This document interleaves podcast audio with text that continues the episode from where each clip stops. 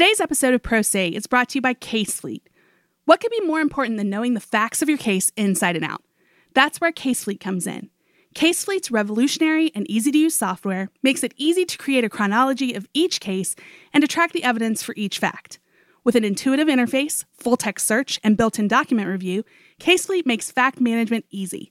Sign up for a fourteen-day free trial at casefleet.com slash law360 and get ten percent off your first subscription.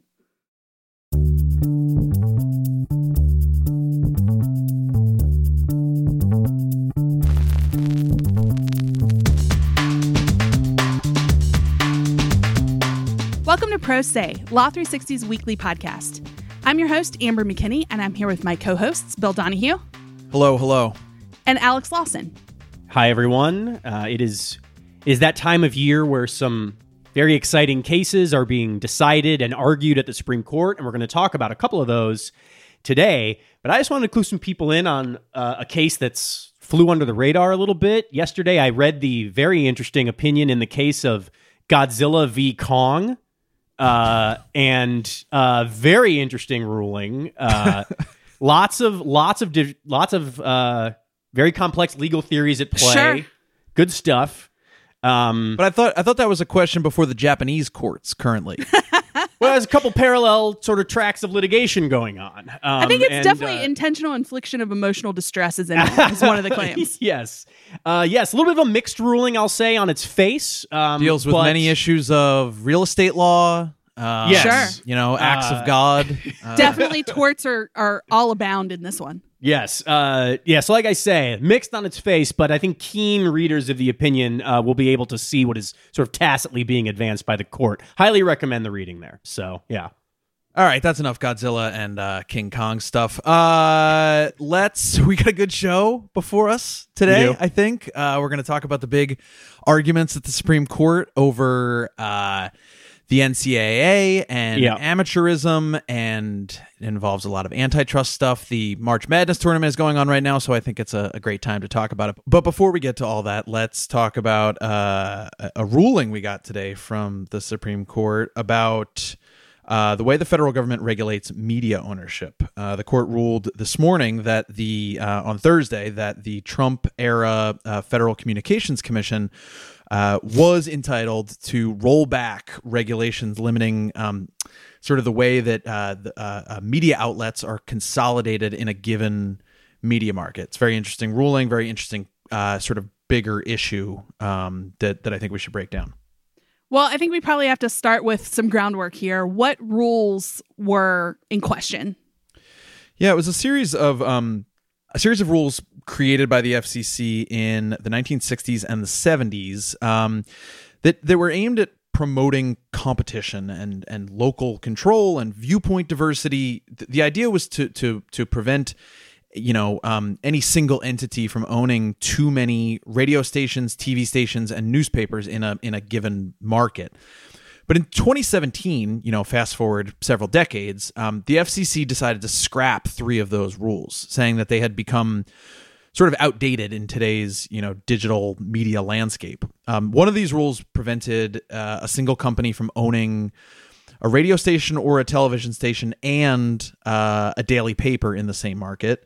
Another limited the total number of radio and television stations that an entity could own in one market.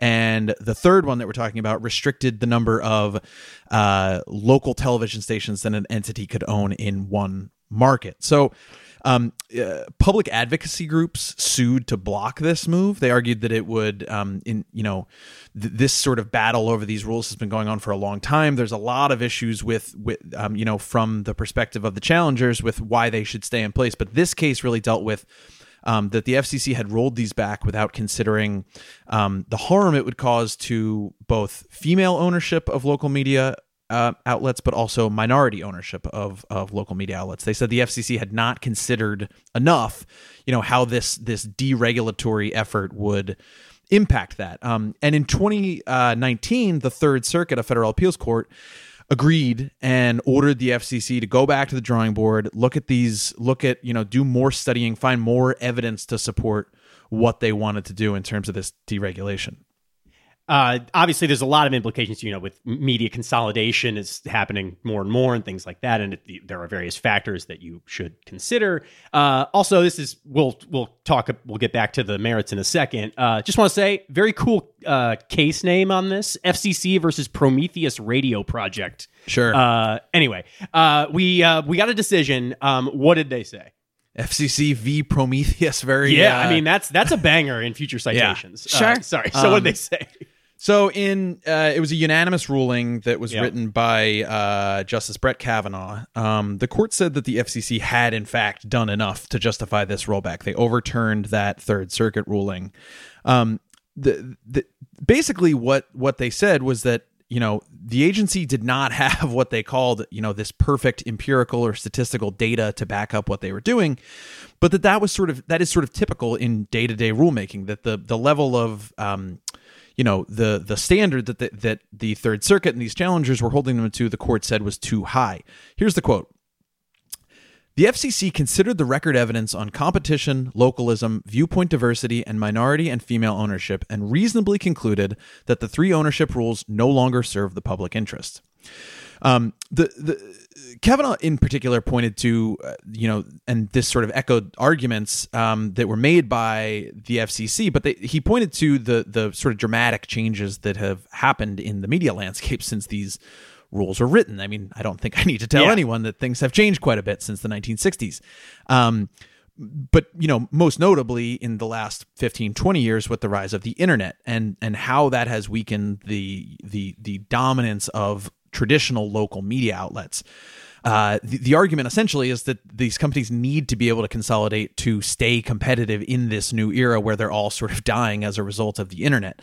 The quote, "The historical justifications for those ownership rules no longer apply in today's media market, and permitting efficient combinations among radio stations, television stations, and newspapers would benefit consumers." So what are we saying is the big impact from this one? Just that there's not going to be a rush on consolidation? Yeah, I mean, I'm sure if you went to a Bloomberg terminal today, you'd see that the, you know, the stocks for for Nexstar and Sinclair and Hearst, the companies that own these local media outlets, are are probably doing very well today because you you know the it is it clears the way for yeah. um, more consolidation amongst these, you know, local T V stations and small newspapers and. Um, So, you know, whether or not that's a good thing or a bad thing sort of depends on who you ask. Uh, as I mentioned earlier, the broadcast industry argues that this is necessary, that they are all these local outlets are dying because they don't have the ad revenue to stay competitive with, um, you know, in, in the modern media ecosystem. Uh, The challengers in this case, Prometheus, as Alex mentioned, but also other advocacy groups, um, they say sort of sort of the opposite, that that consolidation will, uh, that this ruling, sorry, will lead to just sort of unhealthy consolidation by these big national media conglomerates um, in a way that will, you know, hurt the diversity of of of news and information sources that are happening at the local level. Um Of course, we should mention it's sort of a thing that we say a lot in in on this show in the last, you know, three or four months. There is a new administration in D C Um, that with with that comes a, a new makeup for the F C C. It is now in con- in the control of the Democrats. Um, we will see if if they want to take a stab at this, if that's a priority for them. Um, you know, they could reimpose these rules. They could update them to try to address some of these issues that that people have raised rather than just fully getting rid of them. Um, we will see what they try to do. So for our second story today, um, I'm going to take us to coronavirus. It feels like we can't really have a show without some new development. And I thought this one was pretty interesting. Um, over the course of the past year, I think we've all heard lots of debates about wearing masks. You know, some people want to follow the C D C's recommendations, wear them all the time in public settings. Other people mm. have said that's unnecessary or pushed back to make a political statement. But regardless of where you fall on that spectrum, um, masks, masks have definitely been an adjustment. It's not the most pleasant thing to do. So I think we're going to continue yeah. to see people grappling with how to handle that in a professional way. Mm-hmm. Um And that brings us to this development. Last, late last week, a New York administrative judge dismissed a case on grounds that the plaintiff's attorney refused to wear a mask during jury selection. Uh, love this story, uh, not because I, uh, you know, want people walking around maskless in public spaces, but just because, uh, a- a- as you indicated, masks are just like such a, like, it's, it's just like a cultural totem at this point, and like all of the things that, you know, spring from it. Um, and there are lots of drawbacks. Not wearing masks is public health, of course. And then now we're talking about, if you're a lawyer and you refuse to do it, you might uh, suffer some professional consequences. Yeah. What I else is going on here? Yeah. Yeah. This one's interesting to me because I think we've all heard um, the more common tale, which is someone goes into a restaurant or a grocery store, refuses yeah. to wear a mask, and they get kicked out of the store. I think that's something we're all sort of used to hearing at this point. It's it's a little more up in the air about what happens in the context of a court case. So this was a suit seeking damages for injuries sustained in a car crash. The plaintiff's attorney is a man named Howard Greenwald, who works at Chopra No Sereno. And for the first day of this uh, of these proceedings, he did wear a mask. But on the second day, during jury selection, he opted instead to wear a face shield. He purports that he tried to wear a mask, but he was having a lot of difficulty breathing, um, and talking to jurors across the courtroom required him to like raise his voice. And so he said this to the court: "I became lightheaded. I had to sit down after two minutes." So, you know, this isn't the, the story of a man who thinks masks are not worth wearing. He's alleging that it was just for health reasons and comfort reasons he couldn't make it through and do what he needs to do as an attorney and have the mask on. Okay. I mean, that seems fairly reasonable. What did the judge have to say about that? Well, I mean, the judge really just wasn't really having much of this argument. He said... Um, and this is a quote from the judge, "There's no question that the number one safety measure seems to be wearing masks." Then the judge went on to point out that it's court protocol. Masks have to be worn in all the courtrooms. Greenwald tried to get the case postponed over this issue. He asked for uh, uh, it to be moved to June. The judge wouldn't do it. Instead, he offered Greenwald the option of moving to a smaller courtroom. The reason for that is that he said Greenwald wouldn't have to raise his voice during jury selection. That might make things easier with the mask wearing. But Greenwald refused that and said he was sweating. He was physically unable to carry on. And so that's the point at which the judge just dismissed the case. Later on, you know, when asked about this move by the judge and whether or not it was okay, the Office of Court Administration said that this was supposed to be one of the first jury trials in Kings County Supreme Court in their civil term. You know, a lot of things have been closed down in a lot of courts. Yeah.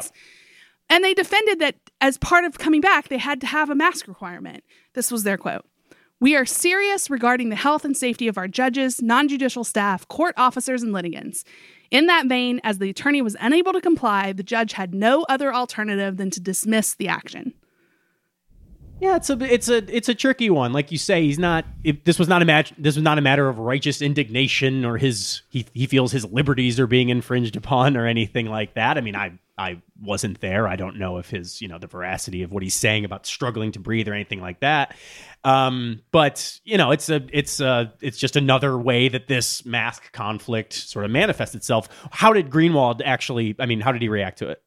Yeah, so instead of a reaction directly from Greenwald, we actually heard a pretty strong defense of him from a, a partner at his firm, Samir Chopra.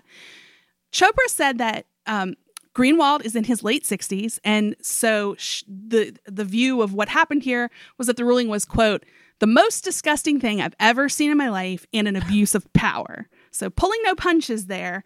But what Chopra pointed out is that Greenwald and the firm are not anti-mask, as we've talked about. Yeah, yeah. But instead, she really pointed out the the physical aspects and said, like, between age and, and what was happening with him in the courtroom, he just wasn't able to do it. This is another quote from Chopra: "The judge mocked him. Meanwhile, he's sweating profusely. If you felt his face mask when he got back, it was drenched." Chopra went on to say that this is also really a problem and something I think lawyers need to think about, because it just doesn't impact just the lawyers trying to do their job. So Chopra added this. Yeah. "It's not only abuse to Mister Greenwald, but the bigger issue I have with it is what the hell did Charmaine Goodell do to deserve her case to be dismissed?"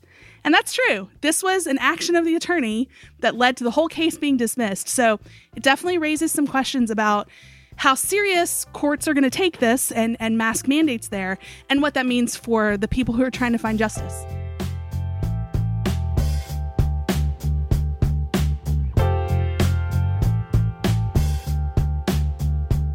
Again, this week's Pro Se is sponsored by CaseFleet. Experience a better way to build winning cases with CaseFleet's case management software. This software provides lawyers with tools for reviewing evidence, organizing facts, and identifying trends that would otherwise remain hidden. Sign up for a fourteen-day free trial at casefleet dot com slash law three sixty and get ten percent off your first subscription.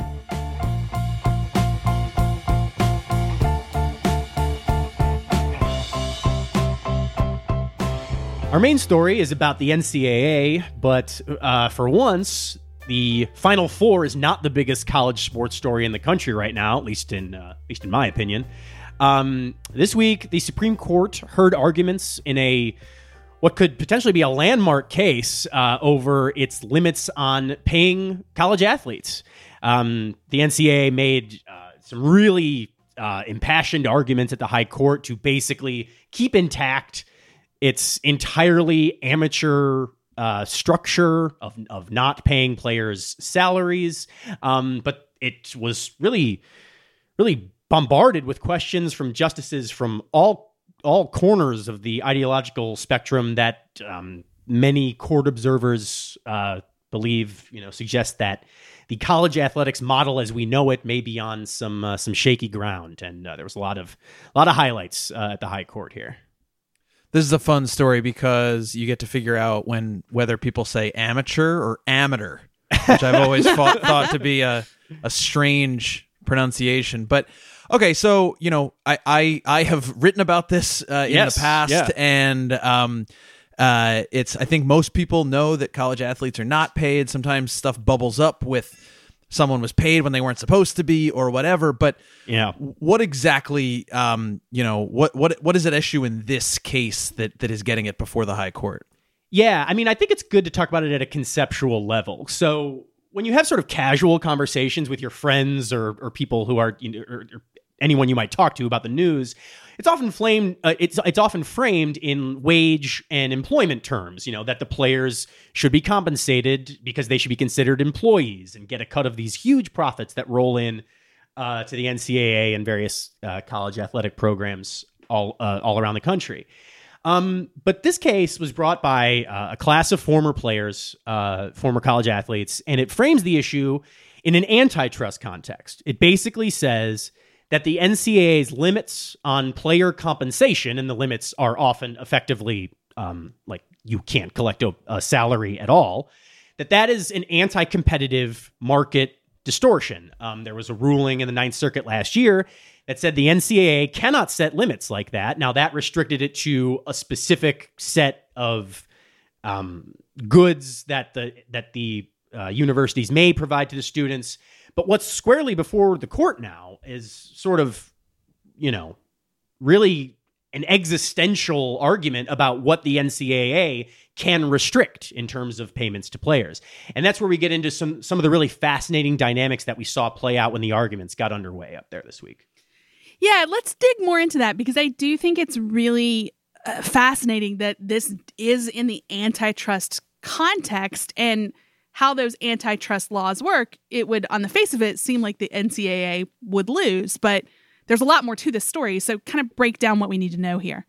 Yeah, the thing that really stuck out to me as I was reading, um, I I was tuned into the arguments here and there when it when it happened on on Wednesday, um, but then I I reading all the coverage is that the, the thing that stands out is that the N C double A is not really arguing that antitrust law is on its side. They're not saying like, This this is uh, we're, we're above board here. They are instead asking the court to rule that it should not be subject to antitrust rules when it comes to the question of paying its athletes. Right. Um, they say in their briefs that they are not seeking an, uh, an antitrust exemption. Um, that the way I just described that sure sounds like at least a limited sort of uh, uh, antitrust exemption. Um, but Uh, in order to argue this, they are making arguments at the high court that are pretty, that, st- that struck me as pretty sentimental. There were lots of, lots of um, sort of long statements from Seth Waxman, the sort of all-star uh, Wilmer Hale appellate attorney who's representing the N C double A, about the need for the court to protect the, the, the sanctity of amateur sports, and that it should be, um, you know, that, you know, I- introducing uncapped salaries will make this whole thing untenable, and you have an obligation to protect us in this regard. Um, the beautiful game that we have, you're yeah, going to ruin well, it. If I you mean, just, yeah, if this, you, I mean, if you treat Supreme us the Court, same as literally anyone else in the country. Yes. The Supreme Court sometimes goes for those kind of arguments, though, because there's a long history of baseball and arguing oh, yeah. with the Supreme Court for antitrust exemptions. So this isn't untrod territory. Oh, entirely. No, without a doubt. Yeah, I don't mean to suggest that they're like out of bounds to go to to uh, take that tack, but it's just like it's very pointed when you see right. Uh, right. the the arguments they're making. So anyway, um, on Wednesday, when uh, Seth Waxman is up there making this case, he took some pretty severe body blows from all corners of the court. So the the Democratic appointed justices were pretty were pretty um, outwardly in support of paying players for their labor, which isn't a huge surprise. But remember, I'm we're talking about this in the context of an antitrust question. And when you try to argue in favor of market restrictions to a bunch of, you know, conservative leading libertarian types, uh, you can run into some problems here. And uh, Brett Kavanaugh, uh, one of the, you know, one of the more recent conservative uh, appointees to the court, uh, didn't mince words at all when questioning uh, Waxman. He said, quote, "To pay no salaries to the workers who are making the schools billions of dollars on the theory that consumers want the schools to pay their workers nothing seems entirely circular and even somewhat disturbing." So that's from you know, Kavanaugh. You can't you can't read the tea leaves too often at the Supreme Court from the arguments, but you don't want someone to be describing your argument as entirely circular and even somewhat disturbing. Somewhat disturbing, yes. Um, and he wasn't alone. They just, they just, none of them were really buying this basic argument that that the court has an obligation to maintain the the sanctity of an amateur sporting enterprise. They were really looking at this from the question of the law. Um, and at one point, Waxman said that, uh, you know, you kind of hear it in Kavanaugh's quote there, but he, he he kept saying over and over that the product would be would be made more unattractive to consumers if they were paying players. And Justice Amy Coney Barrett responded by essentially saying the same argument in somewhat uglier terms or starker terms. She just said, quote, that the argument amounts to, quote, "consumers love watching unpaid people play sports." That's like her presentation of his argument. Um, even Clarence Thomas got in on the action. Uh, he said, quote, "It just strikes me as odd that the coaches' salaries have ballooned. Uh, and they're in the amateur ranks, as are the players." So he's kind of taken it from all sides there. Yeah, I mean, when uh, you know, to use the term that you, you sometimes hear in in sports, is that that felt like the dagger to me for this argument, right? That that you, you if you're going to say that we can't pay our players because we need to maintain parity, we need to maintain this yeah. like wonderful situation we have, but then you have these the the this sort of very active competitive market for these high-end coaches, and their salaries are going up and up and up. It's just hard to sort of square those two things. I thought, and and to have it come from Thomas and him, him say like this doesn't make any sense, I thought it was just such a tough moment for them to come back from. Yeah, definitely. I well, it's It's funny when you we're, we're going to talk about reading the tea leaves in a second. You already referenced it. I've it's you know we're talking about sports. I've always thought that like covering or writing about oral arguments is the closest that legal writers get to like breaking down game tape or something. Definitely. And yeah. It's like you know you know you could you could you know if, if me and Bill were in a booth, we'd be like, look, Seth Waxman is one of the finest attorneys to ever argue before this court, but he did not have his fastball today. But Alex, Alex, let me interrupt you really quickly, okay? Listen. He, Clarence Thomas questions him on the coaches, and Waxman concedes the point. What's he doing? I don't know. Uh, anyway. Uh, so, guys, I mean, yeah. I I do think, like, obviously, in the way um, we're talking about this, tough day for the N C double A. It was, yeah.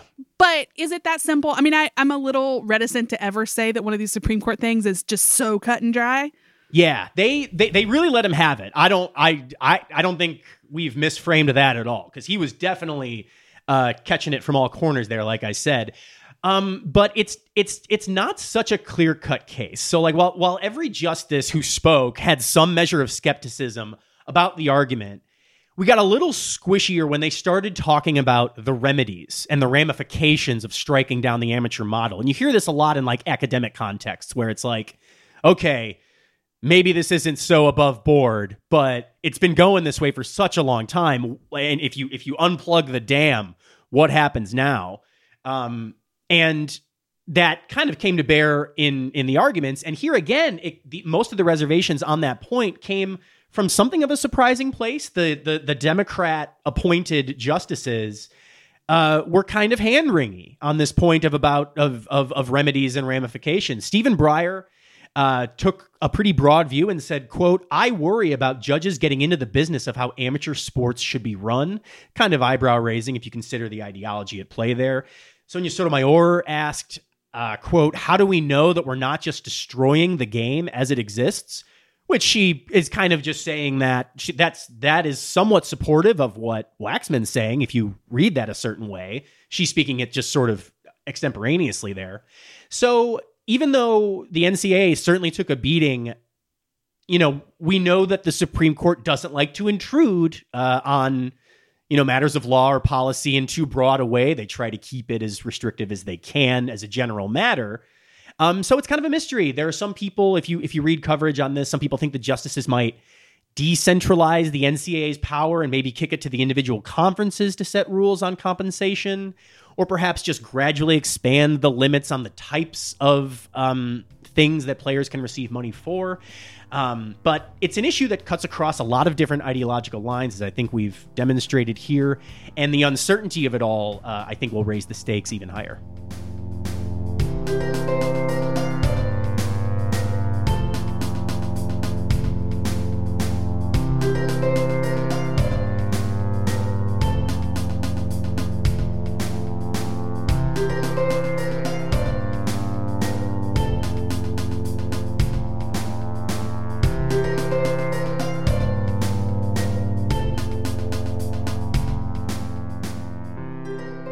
Our show is something offbeat, and Bill, I think you have one for us today. Yeah, maybe we should turn, take it from offbeat to off base this week. Hey, uh, nice. Also, Steve, current- maybe we could get some organ music. Uh, yeah, uh, bringing us in. Set the scene. We'll add it in post. It'll be fine. Yeah, that's great. Okay, but um. Yeah, I mean, we're currently recording on opening day, M L B yeah. opening day, and I thought so. I thought we should do a, a baseball story this week. So um, uh, it was a few weeks back we saw a California state judge dismiss a pretty unusual lawsuit. Um, it claimed that a former Toronto Blue Jays pitcher uh, had had his career destroyed by the Houston Astros and their fairly infamous now uh, cheating scandal that, that erupted into the news back at the end of twenty nineteen. Yeah. Is it infamous, guys? Is it? Uh, Come okay. on, Amber. You I didn't, will say, you didn't pick up the strands of this story? I did know there was a cheating scandal. Oh, there you and go. And I have exhausted my full knowledge of what happened. Okay. I knew it existed. Yeah, that's, and I feel proud of myself for even knowing that. I, so you're going to have to fill me in, Bill. I really I am, don't know anything else. I am very, I'm, I'm thrilled. Uh, Thanks. So in in as I mentioned, in late twenty nineteen, uh, it came to light that members of the Astros had used technology to steal signs in real time from opposing teams during the twenty-seven, uh, twenty seventeen and twenty eighteen seasons.